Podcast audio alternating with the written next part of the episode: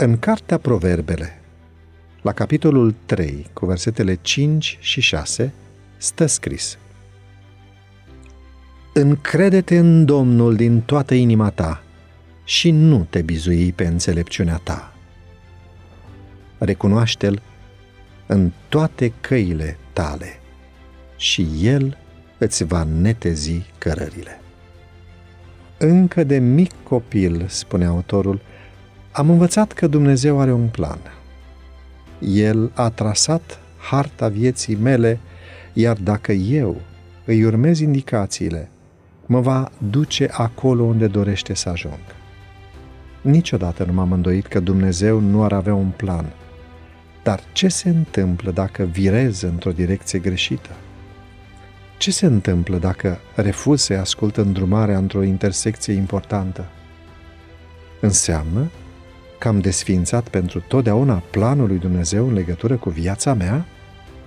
Acum câțiva ani mergeam cu o prietenă cu mașina ei care avea sistem GPS la bord. Acest echipament ne spunea unde să virăm, dar noi am crezut că știm un drum mai bun, așa că i-am ignorat comenzile vocale. De fiecare dată, vocea spunea reconfigurare traseu. Iar, un moment mai târziu, primeam noi instrucțiuni de urmat. Nu a durat mult până ne-am pierdut total. În final, decizând să ascultăm de GPS, am ajuns la destinație dacă am fi urmat indicațiile de la început. Virajele greșite făcute în viață m-au lăsat cu senzația că am devenit prea greu de folosit de Dumnezeu. Fiecare viraj greșit m-a dus mai departe de El și de tot ceea ce avea pregătit pentru mine. Când am strigat la Dumnezeu, El a făcut ceva minunat pentru mine. A început să-mi reconfigureze traseul. Când mă gândesc înapoi la acel moment, observ că El îmi recalcula ruta în fiecare clipă doar că eu nu eram dispus să ascult de instrucțiunile lui. Dumnezeu mi-a oferit din nou un scop, o direcție și o speranță în viață.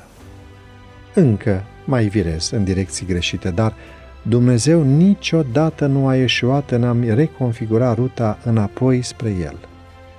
Îmi doresc să rămân sub călăuzirea Lui pentru toată viața, pentru că acesta este singurul loc unde pot avea parte de bucurie, speranță, pace și iubire pură și necondiționată. El rămâne loial pe vecie.